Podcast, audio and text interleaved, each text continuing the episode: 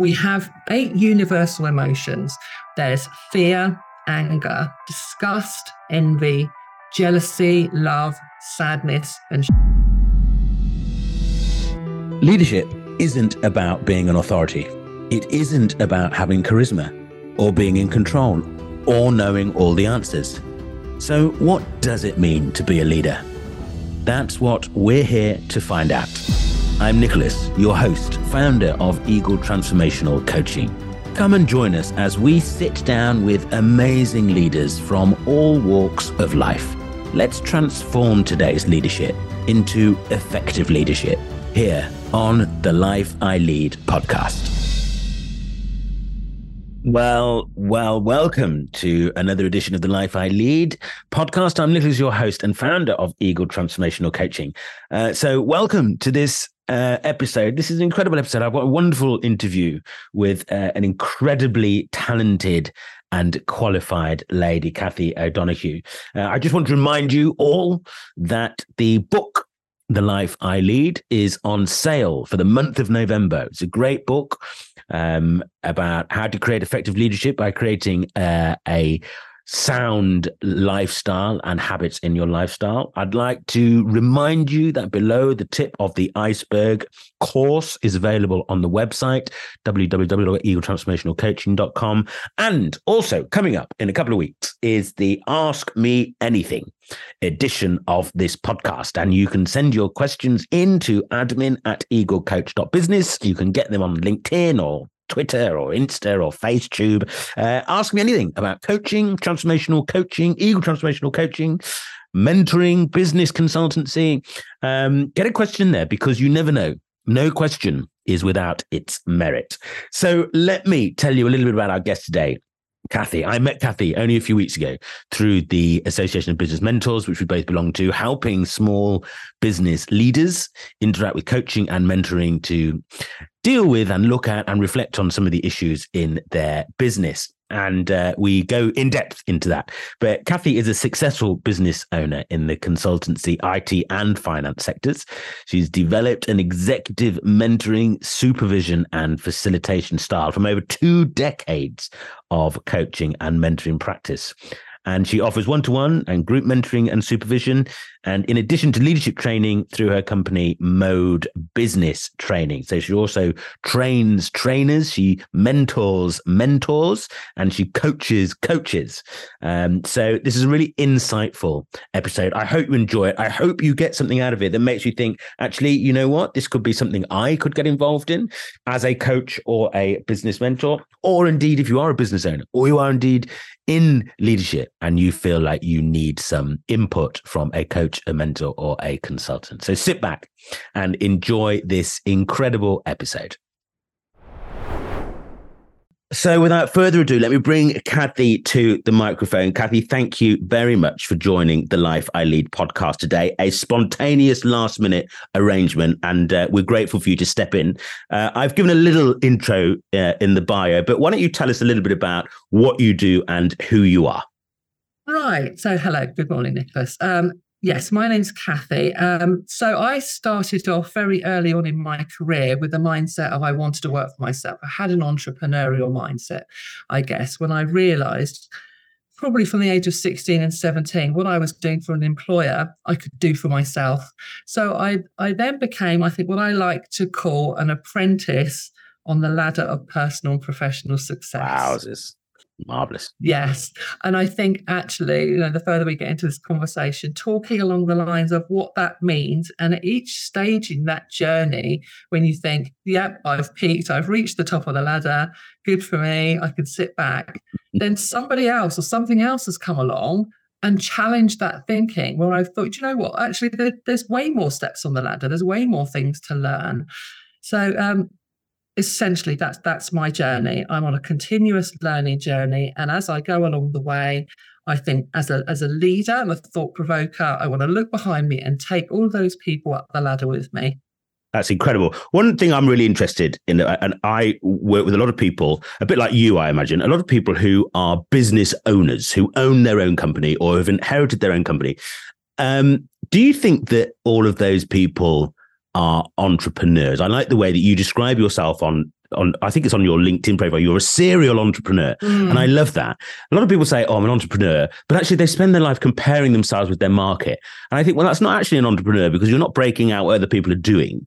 You know, it's more like uh, I want to reach the level that I feel comfortable at. Whereas entrepreneurship requires a lot more, doesn't it? What do you think distinguishes somebody who is passionate and enthusiastic or have inherited something that's doing, you know, great as a going concern and somebody who is actually an entrepreneur? I guess you've actually hit, hit the nail on the head. It, it's that that spirit of I've got a passion and a desire to want to go and do something and achieve something, mm. and it gives me a personal sense of satisfaction um, I might not have all the tools that I need to be able to get there and do it, which is where the mentoring and the coaching and, and you know what we're also going to talk about comes into the fore. But it, it's the desire and the passion to achieve something outside of the norm, and it's what distinguishes people from I just want to get up, go to work every day, nine o'clock, come home at five. I'm happy with that lifestyle, and yeah that that's what gives me satisfaction and joy and it's that distinction between going to work and doing a job coming home and you have your family time you do you know what you want in the evening and that drive to better your that continuously better yourself when all these neurons are flying around and i could do this or i could add this to what i'm currently doing. And you know you're always on that thought journey of adding to what you've already got Fantastic. And I must say to people listening to this, Kathie, you're not sat here as just an enthusiastic mentor or coach. You're sat here as a highly qualified and academic mentor, coach, and leadership. You're a fellow of the Institute of Leadership and Management uh, at the highest level, at the master's level, level seven for management and for business mentoring and coaching. Um, tell us a little about what what what you have achieved in the mentoring, coaching, and leadership field. Brag about your CV. Tell us where your uh, skills have been proven by qualification.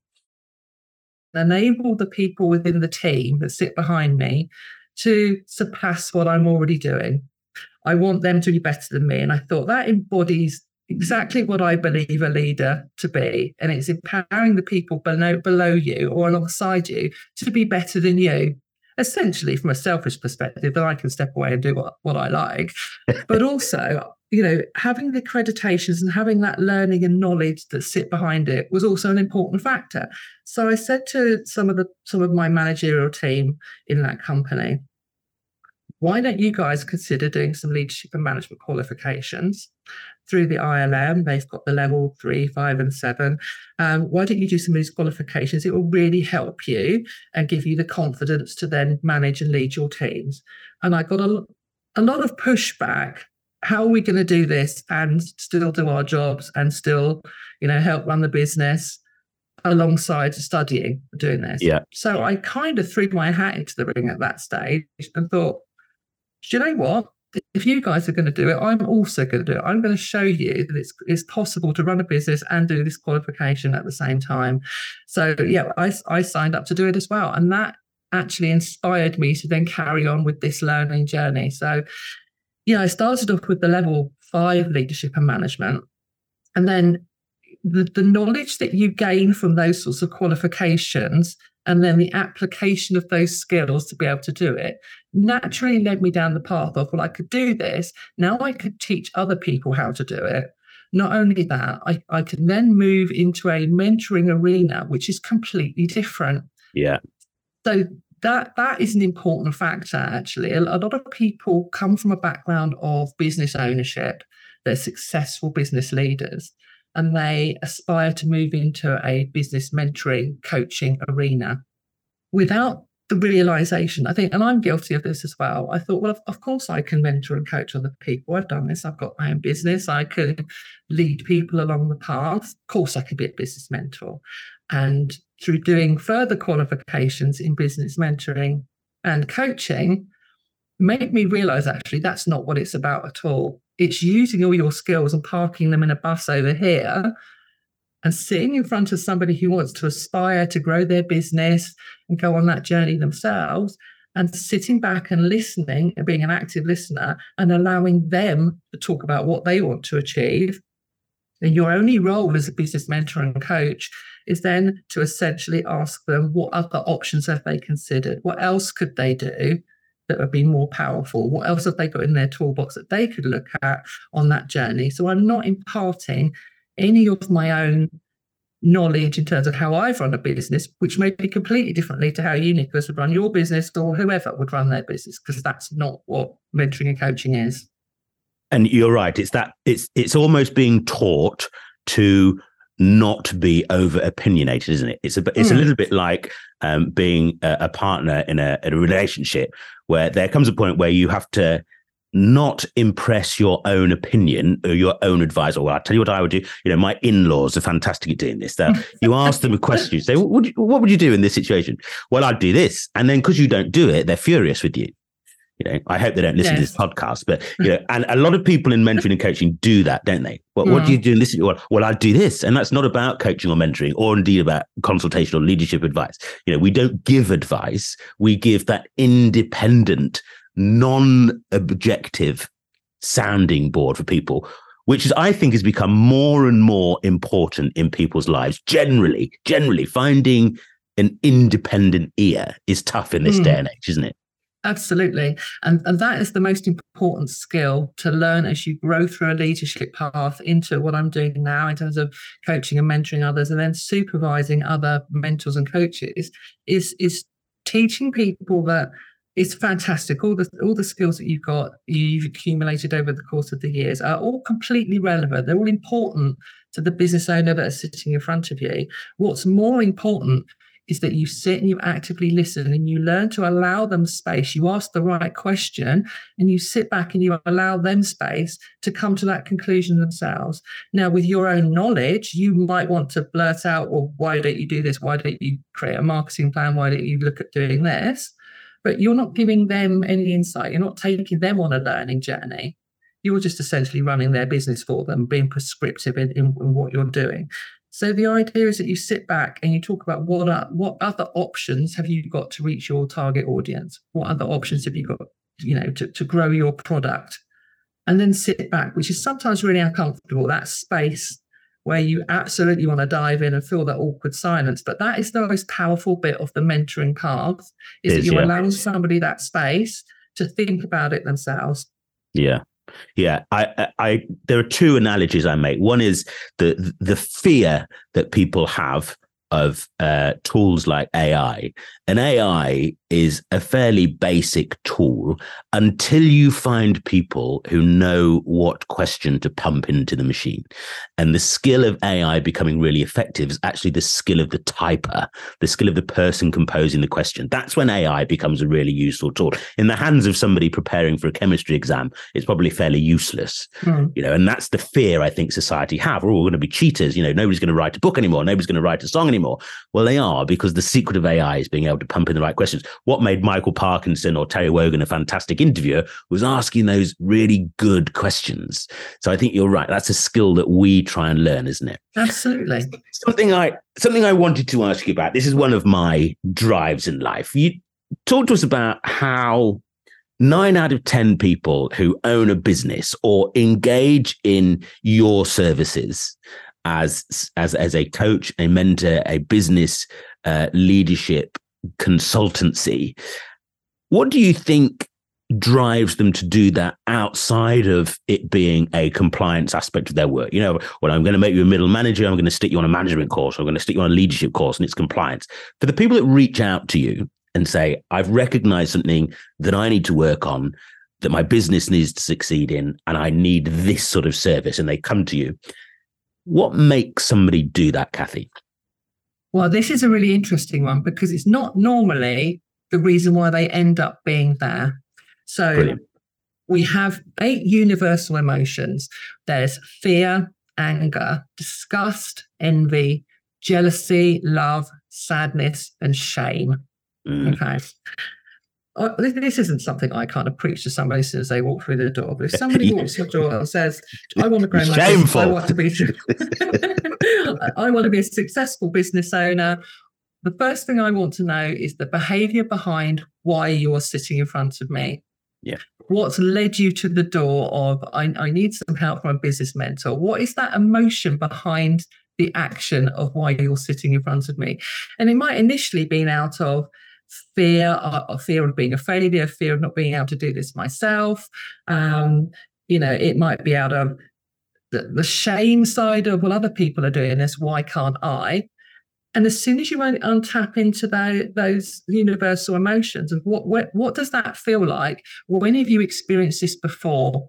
Let's go back a few decades, or you know, uh, let's go back into the past and see what that driving motivational force is behind why you want to do this. Because once you've uncovered that, what that driving motivation is, then I can help. Then we can step in and say, actually, if we correct this or if we discussed what happened here, if you didn't get the recognition or the validation that you deserved or that you required as a as a, a child, as a junior, as a, all through your academic career, if nobody validated you how great you were and how amazing you are, are you just sitting now in front of me because you require further validation from somebody you perceive as having a, a level of expertise above you? That's yeah. not normally the case. In no case or circumstance do I ever perceive the person sitting in front of me as lesser. They are just on a different path and a different journey. We're all on different paths, and I can learn from them just as much as they can learn from me. Mm. Yeah, that's really interesting. I know one of the reasons I set up a business uh, in the middle of the pandemic, or towards the beginning of the pandemic, was the final realization that I had absolutely no regard for direct authority in the workplace. It was something I had clearly mm. indigenously struggled with all my life. And whatever job I did, I almost knew that it was never going to last extraordinarily long. Nine years was the longest I had on for a job before I was either got itchy feet or before I thought this, I'm living in some sort of incompetency. So I realized that my drive was the only way you're going to be really happy is if there is the only authority is your reputation, your clients, and your income, and your, you know, not having one to ones with my boss and that sort of jazz. So I think you're absolutely right. What is that driving moment? Now, mm. in a lot of what I do, I make the connectivity between the life somebody leads, that sort of, you know, after work, when they get home and they're a partner or a husband, a wife, a child, with their children, with their friends, and the emotions that drive how they navigate that to how they navigate the emotions needed in leadership, in business, in the workplace. Because I see this huge disparity between, you know, middle aged men in upper management who interact with their team, who might be their junior uh, uh, chronologically, in a way that they would never dream of interacting with their partner, with their children, with their football mates. And I wonder why there is this disconnect. You know, I spend a lot of time saying, ask yourself, would you talk to your son like that? Or would you encourage your daughter like that? Or would you encourage your teammates on a football field like that? And why do you make that? Why is there a disconnect to how you would treat your team, or why you can't see that or empathize or be compassionate with your team, or how you can motivate your team? Do you think that's a big problem? It's it's certainly an interesting concept, and I actually completely agree with you. And I, and I would challenge that person and to understand why they think it's okay to behave like that in that different circumstances. What are they lacking in their personal life that they're not they're bringing into the workplace and treating their team the same. Now, going back to universal emotions, is it because they don't want their team to see? You know, are, are they acting out of fear and shame because because they don't want their team to see? Well, actually, this person's behaving like this, but their words and actions don't marry up. Mm. Are, are they are they treating us? you know, is, is, this manager treating us quite harshly because that's how he's been treated growing mm. up. Perhaps he's treated harshly at home. I mean, I'm making a lot of assumptions here, by the way, about your your fictitious person. Yeah. But but looking, but but I would want to challenge that thinking behind what are you gaining extra in your life and in your business workplace by treating people like this over here that you wouldn't treat if they were a personal friend or a family member over here? And actually, is there a crossover perhaps where you're socializing with you know in the workplace at parties at things like this that you go social events do you is there a, a little switch that's flicked where all of a sudden you go into party mode and you're a completely different person? Because that that's a little bit incongruent in terms of and what messages are you then giving people when they you know when they you're putting them at odds as to how they interact with you? Mm, so i yeah. think being genuine across the board in terms of how you interact with people in life in general is a really important thing. Are you consistent in that approach? And, you know, delving a bit deeper into it, is there specific people that you are interacting with at work like this? Do you like Joan in accounts and you because she reminds you of your mum, so that you are treating her a little bit differently Absolutely. than everybody else.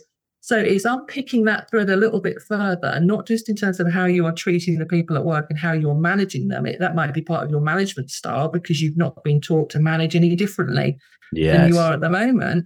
So let's see what what do you want the outcome of this interaction to be in your team? Yeah. And are you getting there in the most effective way? There's there's no good or bad in my vocabulary. You're either effective or you're ineffective in your in your decision making and what you do.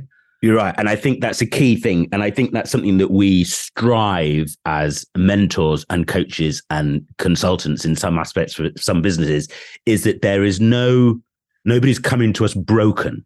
You know, nobody's coming, we're not going to fix anything and we're not going to create a new identity for you. We're going to give you a perception that might change how you react to or plan to react to things.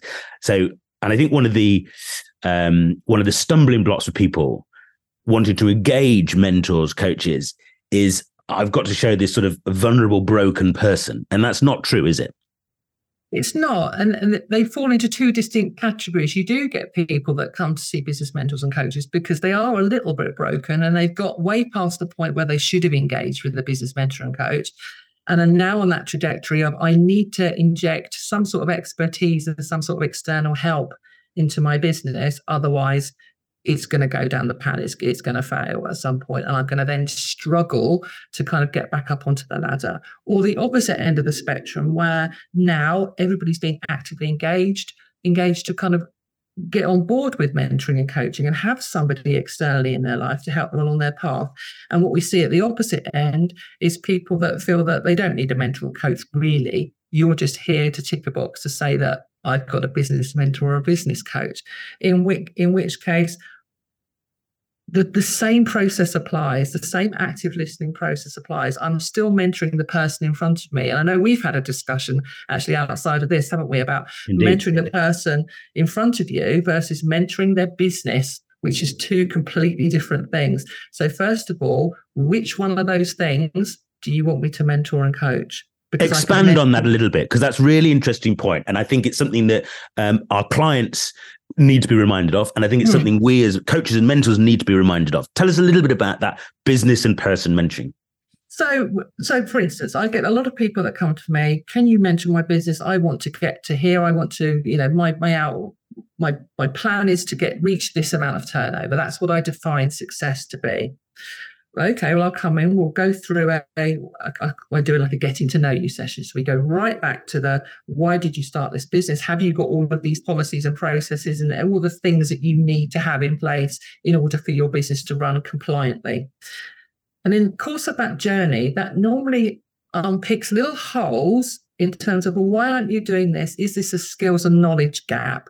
And then all of a sudden, I'm I'm getting a picture of what this person actually needs and what they're saying to me. So, yes, if you come to me and say, I want to get to, you know, I want to reach 10 million turnover by year five, fantastic. Let's look at options of how we're going to do that. What are you personally going to put into this to be able to achieve that? And we chunk that down into smaller, achievable goals, at, you know, in order to get there. But what I've learned from you in the course of this discussion is that you are worried about the finances, you don't know how to do this, you haven't got a process in place. Actually, you're micromanaging the staff that you have got in place.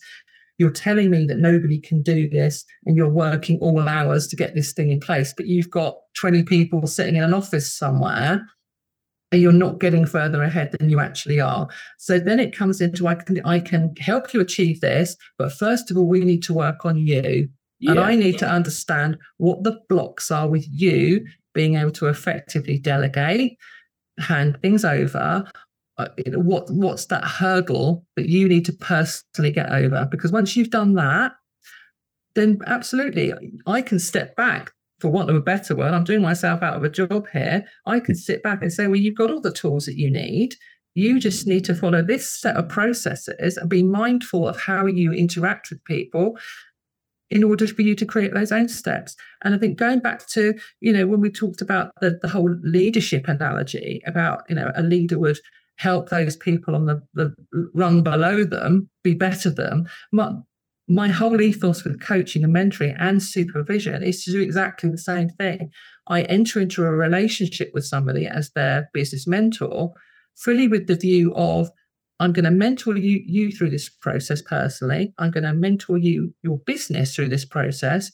But at the end of this relationship, I want you to be able to step away and go, I've now got all the tools in my toolkit where I can become a mentor to somebody else. Yeah, fantastic. Amazing. Thank you. Leadership generally, Kathie, in the UK, but globally to an extent, uh, I can fully understand why people become almost apathetic about the impact and the influence that leadership can have in every sector of our world in in family life in parental example in politics in education nhs because right now you know it's quite difficult to find a really good and grounded example of leadership. Positive influential uh, enhancing upskilling leadership. How do how do you perceive the state of leadership? Let's stick with the UK at the moment. It's a tough question, I know, and I don't want to get you drawn onto things you don't want to talk about. But you know, for somebody at your uh, qualified level who works with leaders, who who's who would walk into an organization and struggle not to perceive at the level that you can, whether that mm. be people or the state of a business, looking at people the way we interact with politics, the way that the NHS is on its knees, the way that small businesses are really struggling. How do you perceive leadership in the UK at the moment? I think we've gone generationally through a patch where the title of being a manager and a leader is more important than the skills that sit behind that. And I'm generalizing here. I've just had the fantastic opportunity actually to to judge the first set of Institute of Leadership awards. So I was in charge. I saw a, that. A Congratulations! Of a category, and I have to say, it was the hardest thing I think I've I've ever had to do because mm. I'm I'm sitting looking through all of the amazing applicants and all the amazing achievements that they've done, and and then trying to comprehend these people walk among us, and yet we've got we've got leaders or people with that leadership title that aren't anywhere near that wouldn't scratch the surface of some of the candidates that have entered this this first set of awards with the Institute of Leaders. So, can I do anything about it? No. Is it a shift in mindset? Absolutely. And I think the, the most important thing for me in leadership, um, and again, it's something that we've touched on in the past, Nicholas, is that as a leader, you create, your job is to create the space and allow people to challenge your thinking.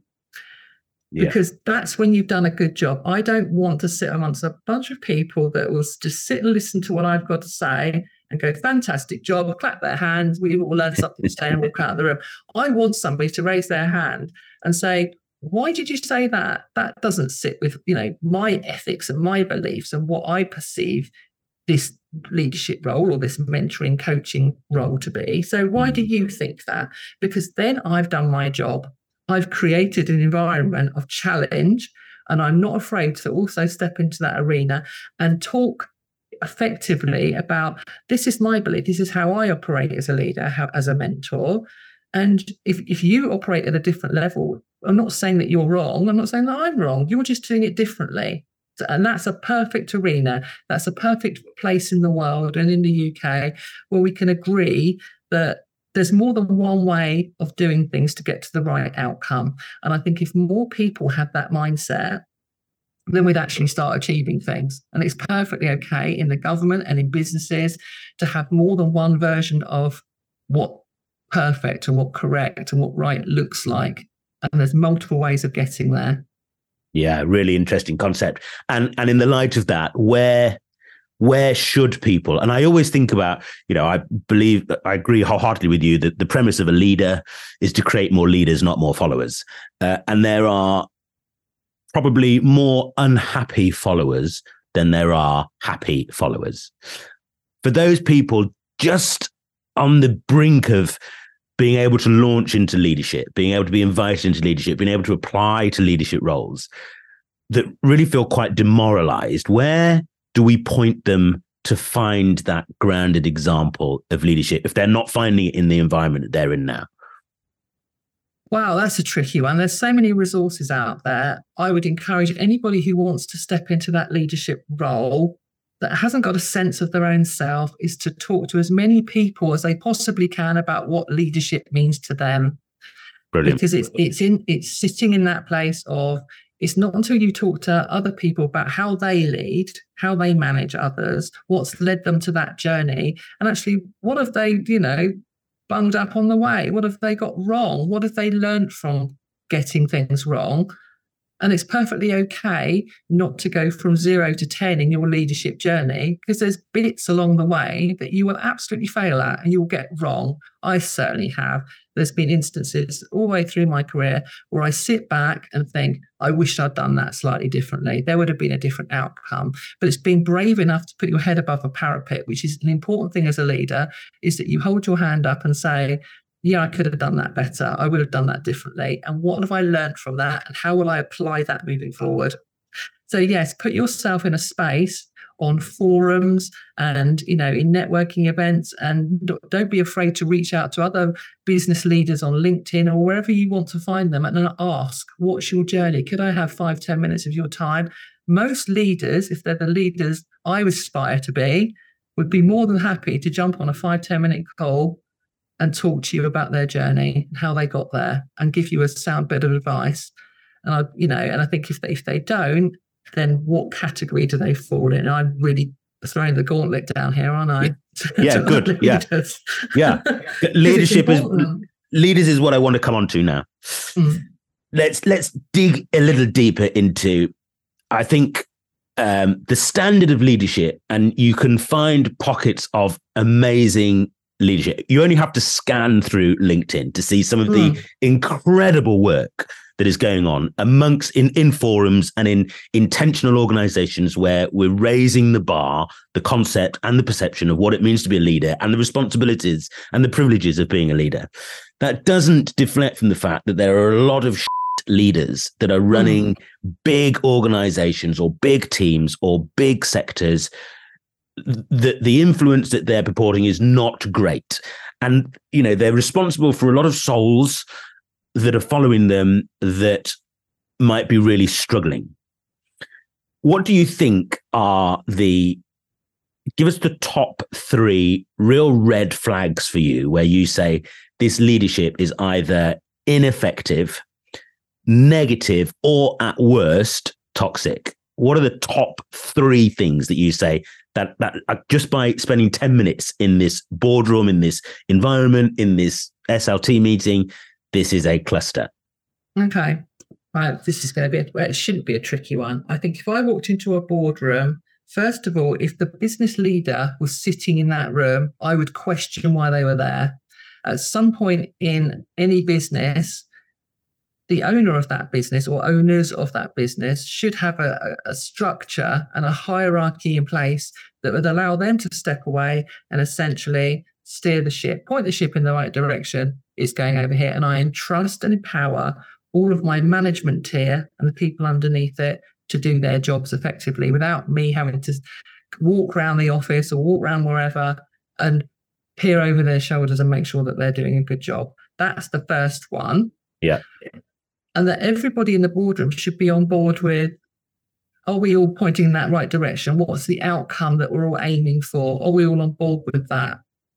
Have you got anybody in that room managing that change, managing the teams effectively under them? Have they created a sense of learning and enthusiasm and empower beneath them where everybody you know, is enthused about I've got a c- clear career progression path within this business. And I know that if I come in at junior apprenticeship level, I know that this company will support me in my journey all the way up to the top.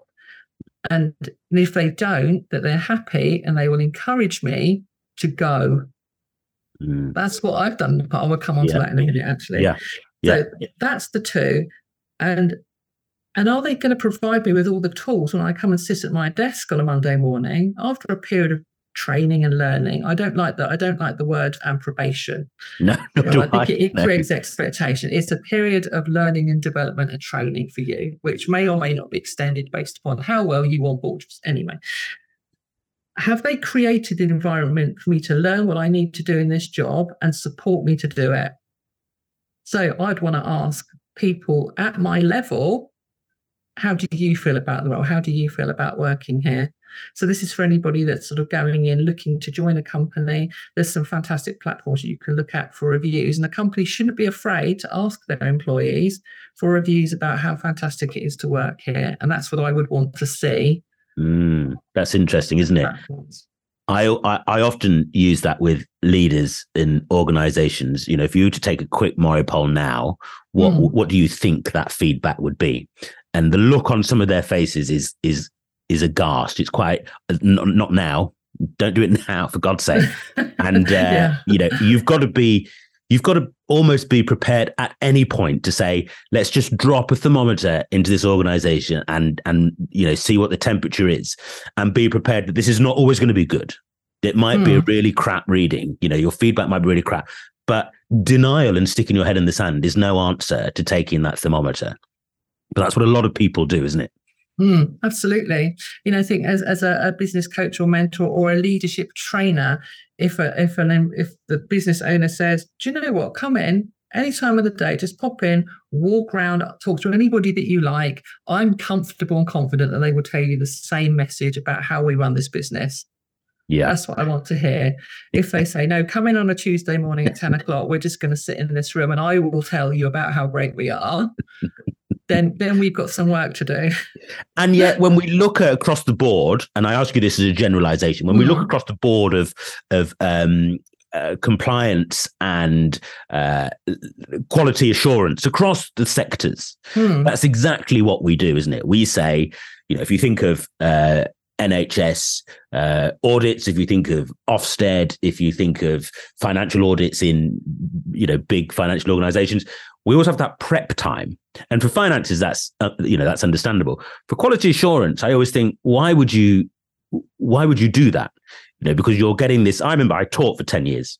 Ofsted's coming in on the 14th. We've just been told, so we'll be all be prep. We know we know what class is going to be observed. Let's prep our kids. Let's do this, and let's give the best we can, which is great. But it's Mhm. also quite it's also quite manufactured. Yes.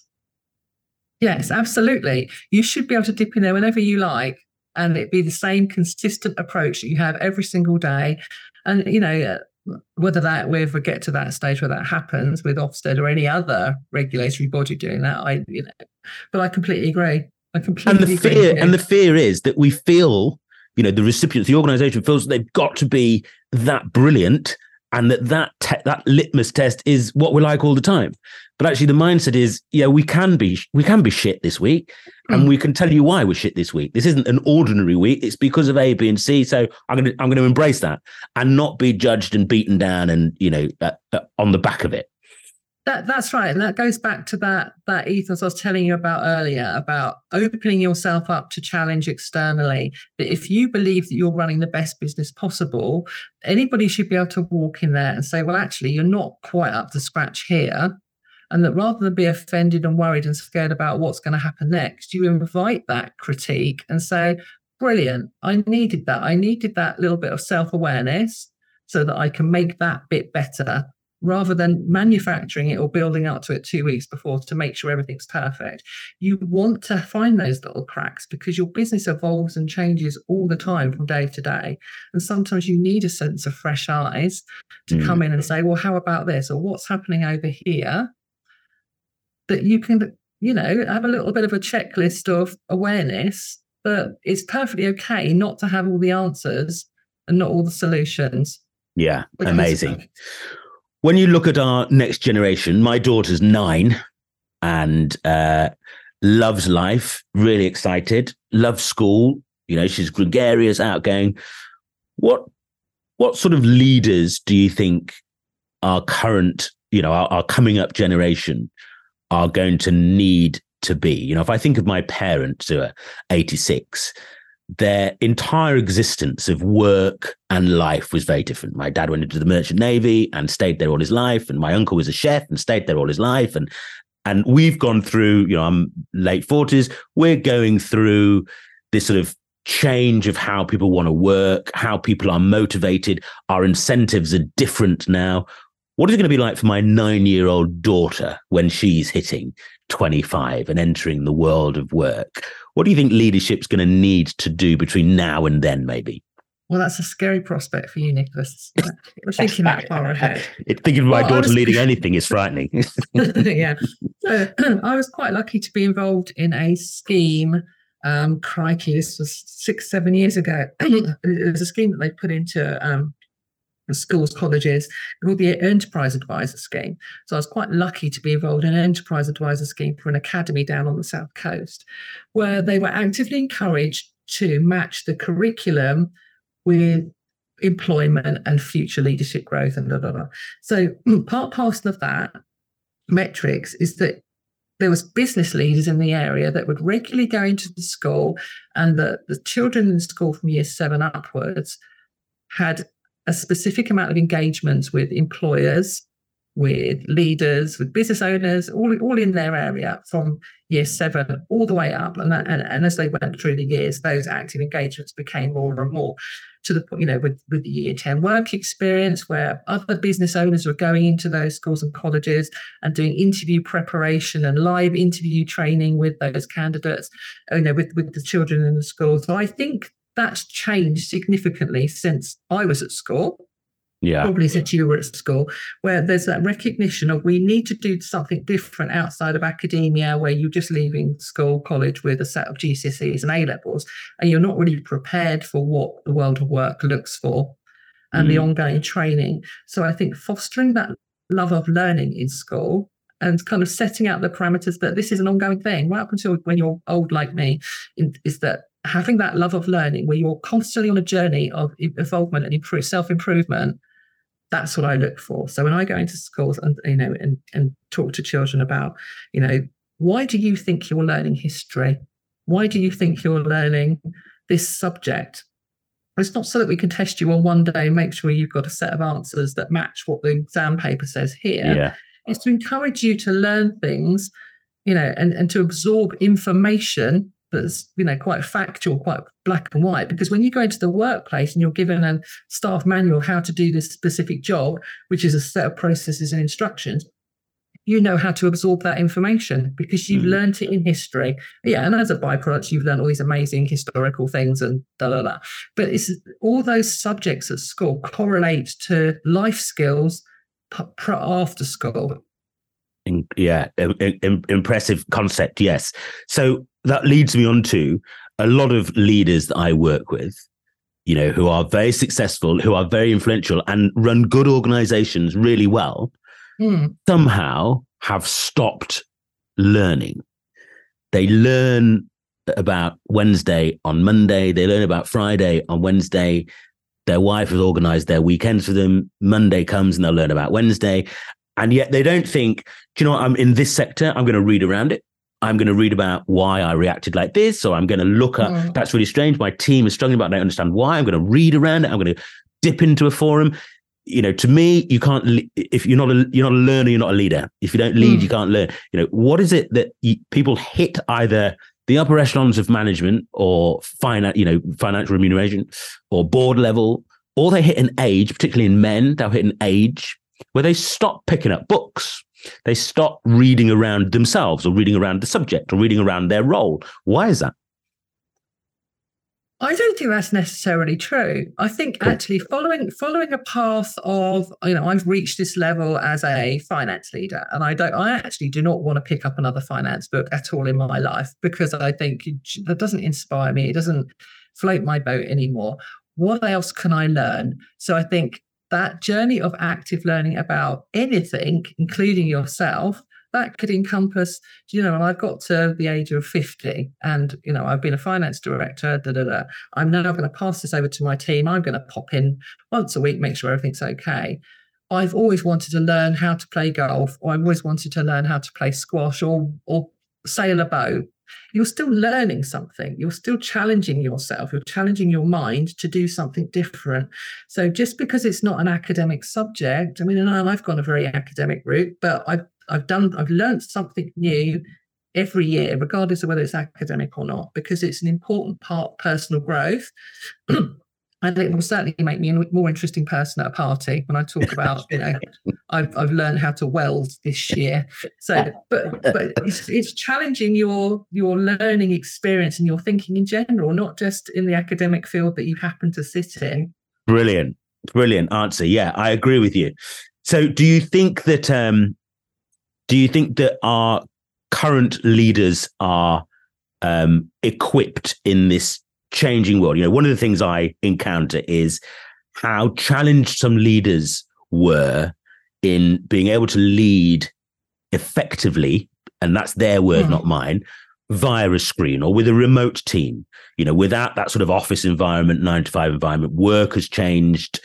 Uh, how we work and live has changed. How we move around, even in our own country, the, the the globe has become quite big again momentarily due to the pandemic and I see a lot of challenge in that circumstance. Do you think that we have equipped leaders to deal with this moving forward? I can't really personally comment on what those leaders are equipped with or not. I would the only thing I would challenge it on is what their definition of leading effectively means to them, because it may be completely different to me or anybody else. Yeah. So, what is the outcome that they're trying to reach? What they've tried to achieve, and what are they doing with all the people that that surround them in lesser positions or in similar leadership positions? How are they encouraged that? How are they encouraging them to come along the same journey? So it comes back to that wording of leading effectively. So, do you think leadership is different leading remotely? So, you know, for example, when I worked in the heritage sector, you had mm. to be in work because we are running a museum, so we had to be yeah. there when I was teaching, you have to be in the school until, you know, schools hit COVID. Teaching, for example, via a screen is very mm. different to teaching in a classroom.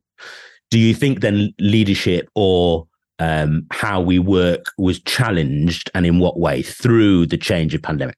It was absolutely challenged. I think it created a different mindset in terms of A, empowering people to be responsible and accountable for their own roles in their yeah. own environment. So it challenged people to think, well, I've now I've got to, I'm not going to get in my car and somebody's going to tell me what I need to do from nine till five o'clock. I'm responsible for doing that and making sure the output of what I'm doing is still the same. So the effective leadership comes into I don't care whether you work nine till five or whether you decide to get up at seven and finish at three. I've focused on what the output of what you're achieving and how effective you're doing that.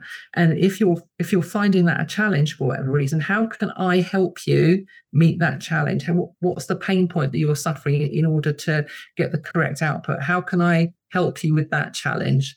Not yeah. how can i micromanage you and and check in at you at half past two to make sure that you're working. And do you think we can return to what was before the pandemic? Do you think there is uh, is it possible for everyone to go back to what we had before? It depends on the sector, obviously. Um, sure. And certainly in, in the business that I've got on the South Coast, it's a very much a hybrid environment now. Um, but, it, but it's all outcomes based. You know, we were very hung up on we need to employ people locally. They need to be in the office from nine to half past five. That's the most effective place for them to be because we can all learn from each other. Um, and, and, there's a lot that, around that that's still very important because you learn from your peers by being in the same room as them rather than sitting on a Zoom call. So we've created an environment where people can work hybridly, but but we have options every week. So we'd like all of the sales team, for instance, to come in on a Tuesday because that's the, then the collaborative working space where we can all work together on that day, learn some new skills, learn about new products, and you know, and best share best practices with each other. So it's it's a it depends on the sector. You're always going to have sectors where they need to be in the workplace. Do I think it's going to go back to how it was before? No. Yeah. Because we we've kind of we've tested the waters on that and found that people could be just as effective working from home as they can be sitting at their desk in an office. And the other thing I want to ask you about, because you, you, you know, you see a lot of people and you see a lot of teams and you see a lot of leaders. I think there is a shift, partly because of the way work has changed. I think, but also I think people more and more we're in this um, we're in this season of people looking at themselves and who they are and what they are and, and how they function at their best, whatever that means for them. And I think there's this huge question around how we um, incentivize people or how we reward people. And I think that's becoming less and less in some sectors financially. People mm. are hmm. becoming less financially motivated.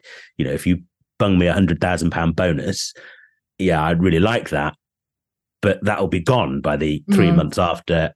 You know, and I'm becoming less motivated by that. Do you see that? And do you think it's a question of how we begin to motivate our workforces? Do we need to revisit that, rethink that, and probably look at it in a different way?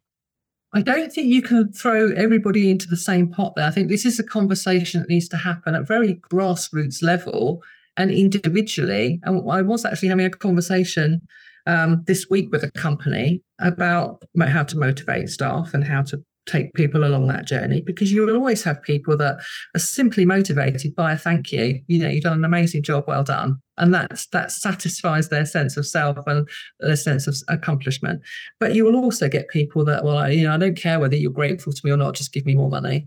And you kind of need to benchmark that across your business and find out what motivates each individual person and tailor that accordingly. Okay. And for big organizations, that's tough. It is tough, but it's supposed to be tough.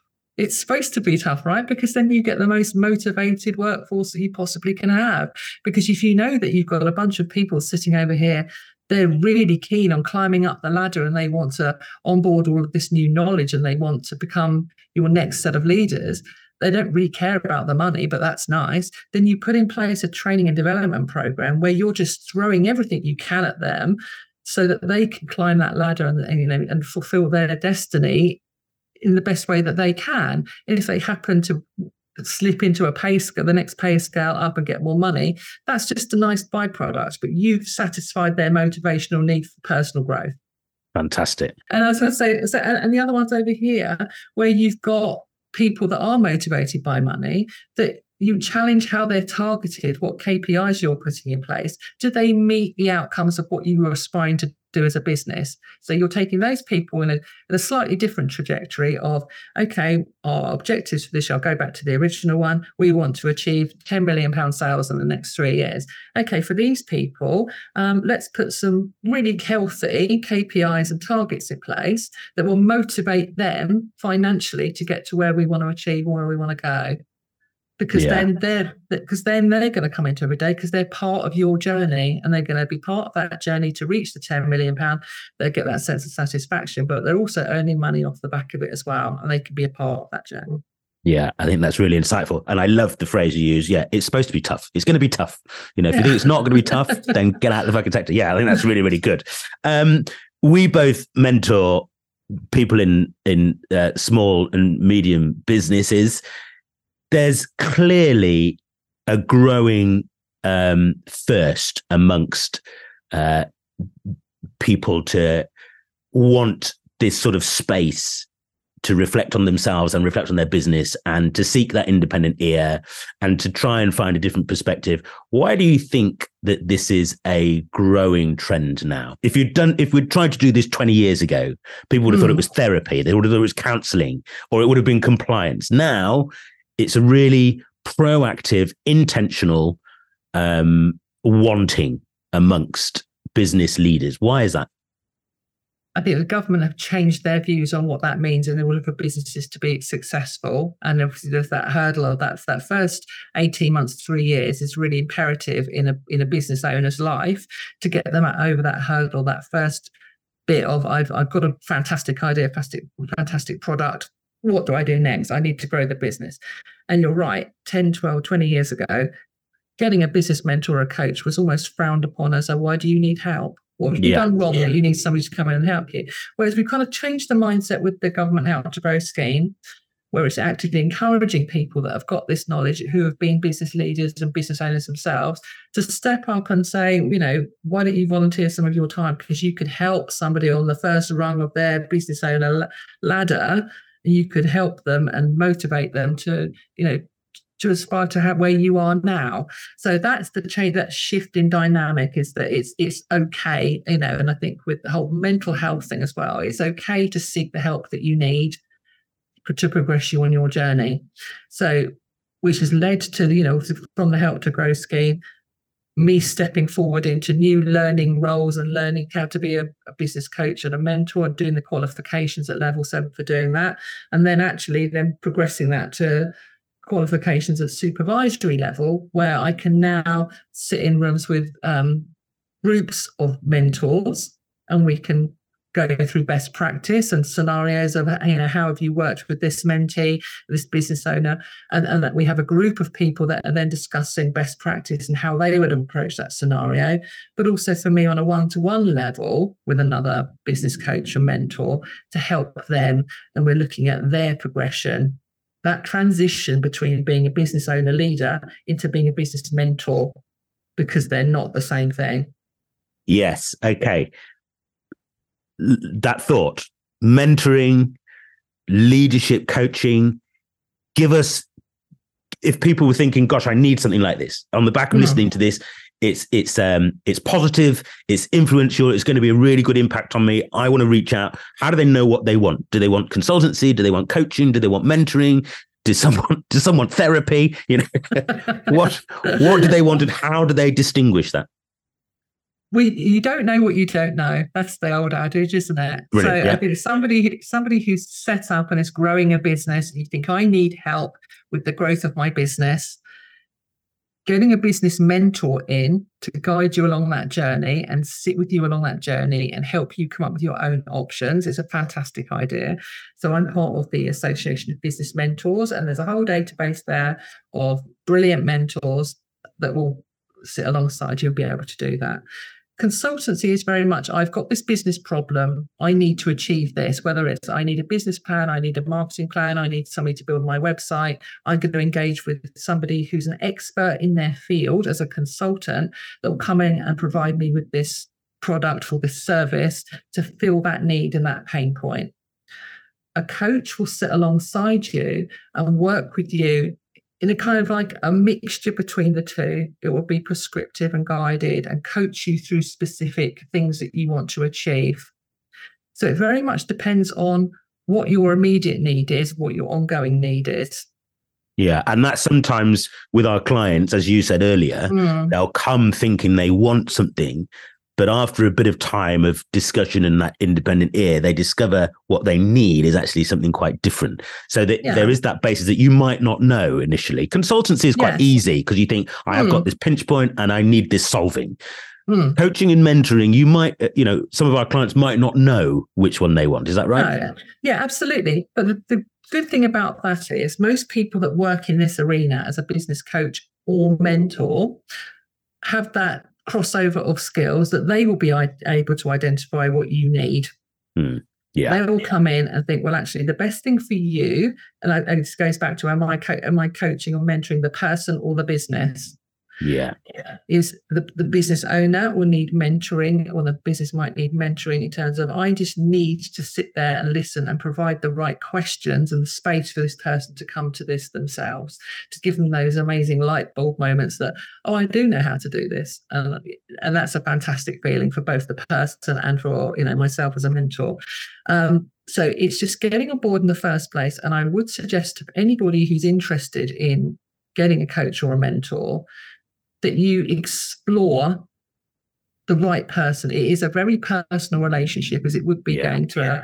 a, a therapist or having lessons in anything. It's all about the relationship you have with that person because it's a trusting relationship eh, between both parties that you're engaged in and that level of expectation as a mentor you know you you would talk to me and you would impart some you know personal things in terms of how your business is running perhaps you'll come in and have a rant about all the people that aren't doing what they need to do so it's a very personal relationship so it's really imperative that you find the right person that you connect with to take you along walk with you along that journey I say that to people that approach me. I say, listen, if you um, are serious about it, I suggest you not only look at me, look at other companies mm. and other people. It's I think it's a really key responsibility for us you know, when I was younger and you filled out a form, you say, who's your doctor? And you'd put doctor blah, blah, blah. Now they just ask you, who's your doctor surgery?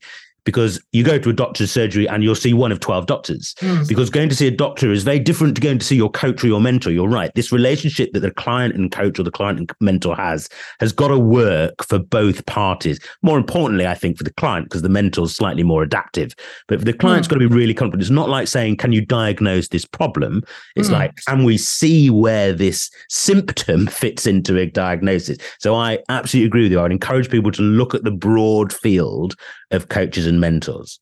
Absolutely. Absolutely. And your coach, your mentor, you know, if they're the right fit for you, if they come up against a challenge or an issue that you have that's outside of their remit of expertise, they will they will signpost you correctly. You know, m- most part of mentoring is I don't need to have the same skills and expertise as you have in your industry because that's not my responsibility. Mm. My job is to sit there and ask you the right questions. I I know how to run my business and I know what questions to ask you so that you come to the right answer. I don't need to know the ins and outs of, you know, knitting, crochet, cake making, or any of those other things that a small business owner might do in order to help you be successful. But I do know that if you're struggling over here or you're struggling with this, or you do need, you know, if you've come to the conclusion through a mentoring session that you do need a new website or you need a marketing plan, yeah, part of that journey is we might discuss and come to the conclusion that, okay, you need to engage with somebody in, in this area of expertise and able to help you. Because by me offering to help you in that area, I'm massively overstepping an ethical boundary.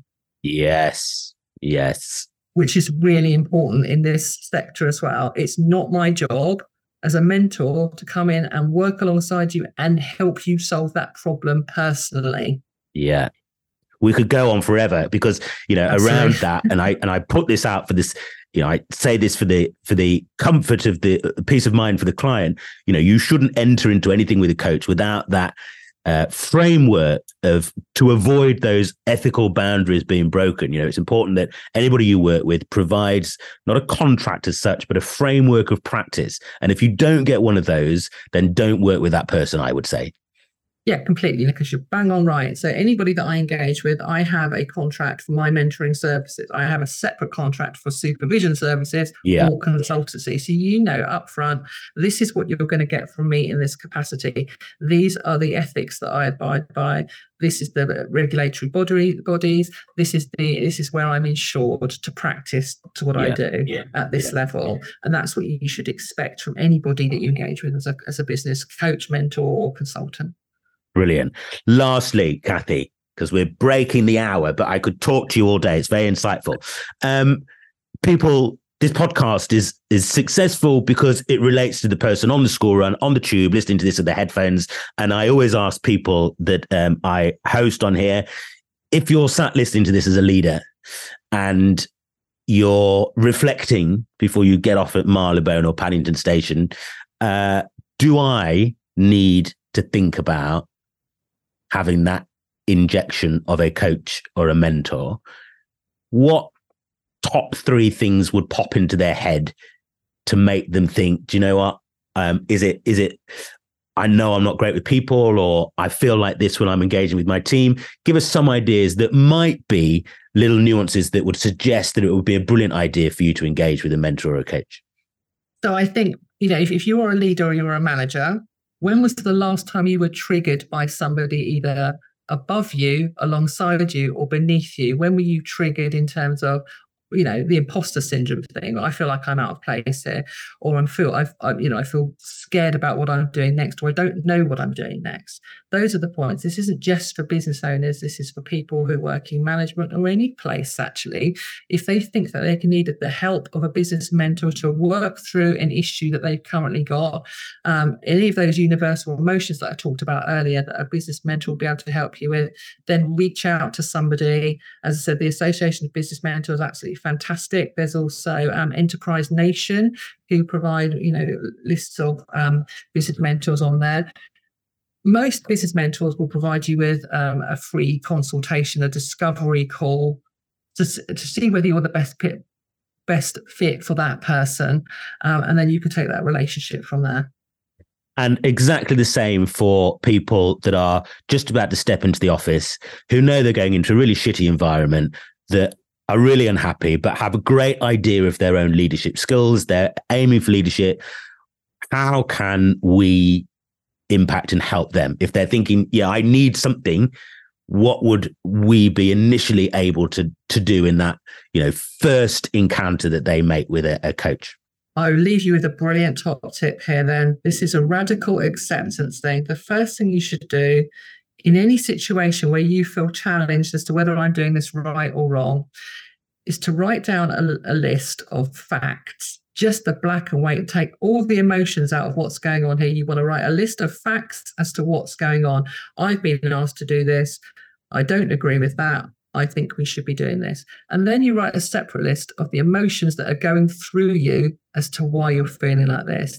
So I'm feeling challenged, upset, disgusted, da, da, da, and it's, it's making me feel anxious. I can feel that in the pit of my stomach.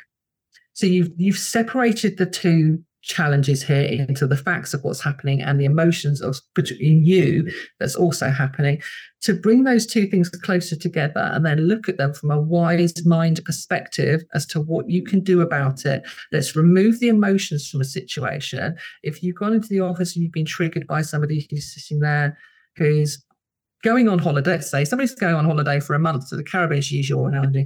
I'm going on holiday to the Caribbean for all over Christmas, and Kathie, you're now in charge of running this team for for the whole month.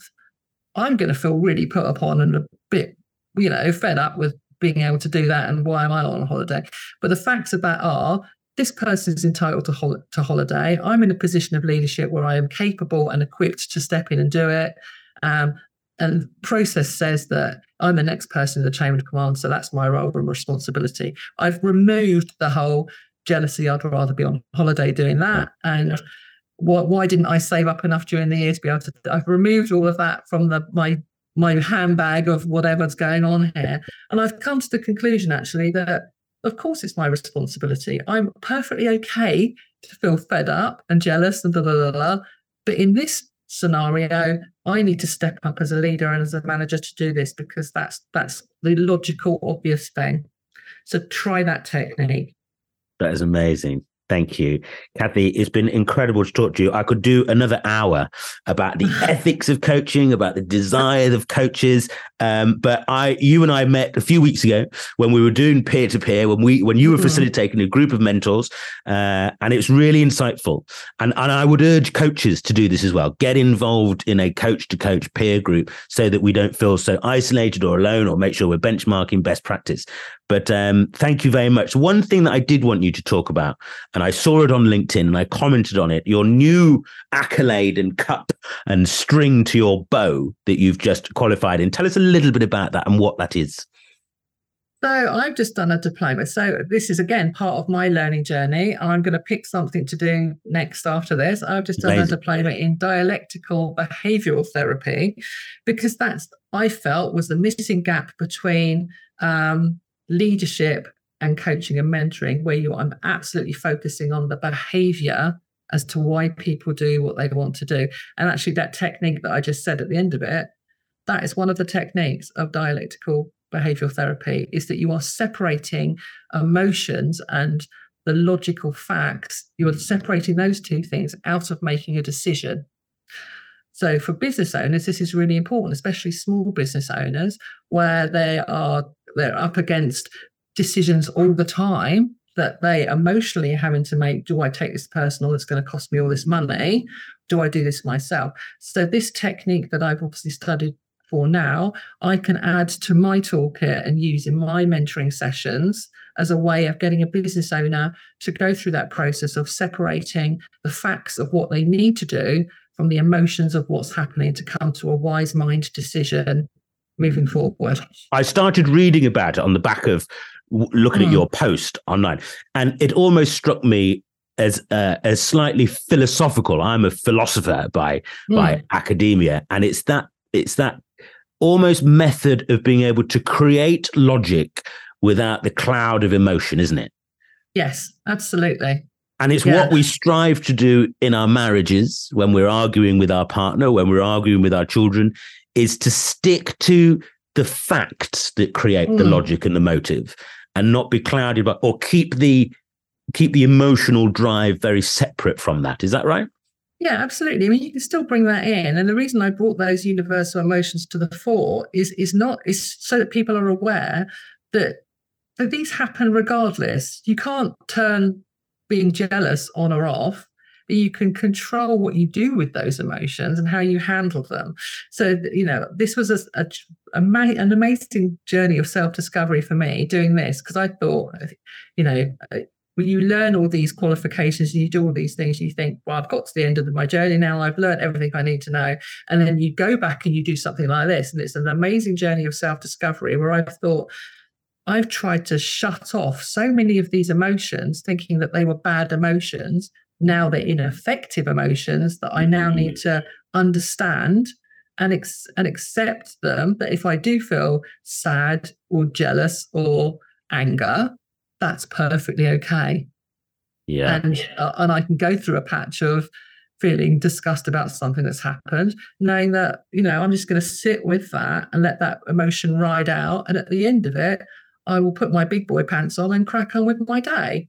Yeah. So it's not kind of pushing them to a side, but using them more effectively and, and being more attuned with yourself as to how you use these in your everyday life as a leader and now as a as a business mentor. Fantastic. We must come back and talk about that specific impact mm-hmm. and how and how it would change people's reaction to situations that they find themselves in. It must be really impactful. Yeah, absolutely. So let's do that. Thank you so much, Kathie. It's been a brilliant conversation. Um, I'm you. going to stop the recording, but don't go anywhere. Um, but we consider you a friend of the Life I Lead podcast. This will come out, uh, and I, you know it gets a good download. So hopefully, something we've said will encourage people to say, "Yeah, this is approachable, a compassionate, a safe environment for me to." Have an independent aspect of what I do business. So you're doing incredible influential work. So thank you very much for joining us. Thank you, Nicholas. Thank you for inviting me on. What an incredible interview. What an insight. Uh, such a spontaneous just conversation about the power of leadership, the role of a leader, how we mentor, how we coach, and how we facilitate. Um, you know, interestingly, we spoke about what leaders should do, and that's upskilling and encouraging and enhancing those who follow us. And that's done in so many different ways. Uh, and I think it's a really important message to ask yourself every day as a leader. You know, am I enhancing those who follow me? Am I enhancing those below me? Am I making them better? Am I upskilling them? Am I mm-hmm. creating more leaders? Because that's what we are designed to do. You know, as parents want the best for their children and bring them up in the manner in which they feel is going to equip them for the modern world. So we should do with those who follow. Uh, Kathie, clearly uh, an intelligent and uh, acclaimed uh, member of the mentoring, coaching, and facilitation community. And it's been fantastic working with her over the last few weeks. And I look forward to working with her again. Uh, so I remind you all that next week, um, we will have another guest. Yes, uh, an exciting episode next week, but also we'll be approaching um, Ask Me Anything and approaching the month of the book sale. Until then, if you are a leader, remember look down on those you lead and help them up to your position, elevate them, encourage them, enhance them, and upskill them. If you're a follower, follow with de- dedication, follow with loyalty, follow with positivity. Be that thermostat and set the temperature. Don't be a thermometer and just read the temperature. But above all, be kind, be compassionate, and be empathetic. And we will catch up next week on the next episode of The Life I Lead. Thank you very much for tuning into the Life I Lead podcast. I really hope that something resonated with you today. If there's one thing I want you to remember, it's that you are also capable of being an inspiring leader. So I invite you to be fully present and fully alive to situations that may call you to step up and lead. As I say to everyone on my coaching courses, tell yourself aloud every day I am enough. I am influential. I am a leader. Join us again next week on Monday at 7 a.m. And between now and then, remember the words of Eisenhower You don't lead by hitting people over the head. That's assault, not leadership.